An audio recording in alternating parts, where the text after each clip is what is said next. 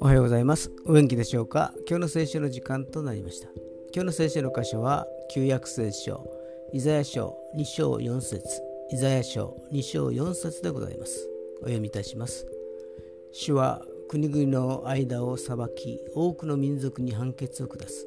彼らはその剣を好きに、その槍を釜に打ち直す。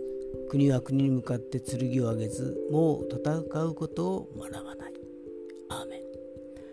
これは終末予言の一つですが神様が支配する世の中に変わってしまうとそこにはもはや戦争はなく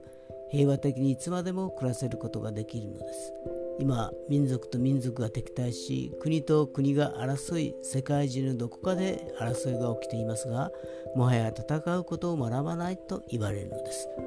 早くそんな世の中が来てほしいですよね、えー、今日も主の御言葉に聞き従うことができますようにそれでは今日という一日が皆さんにとって良き一日でありますように。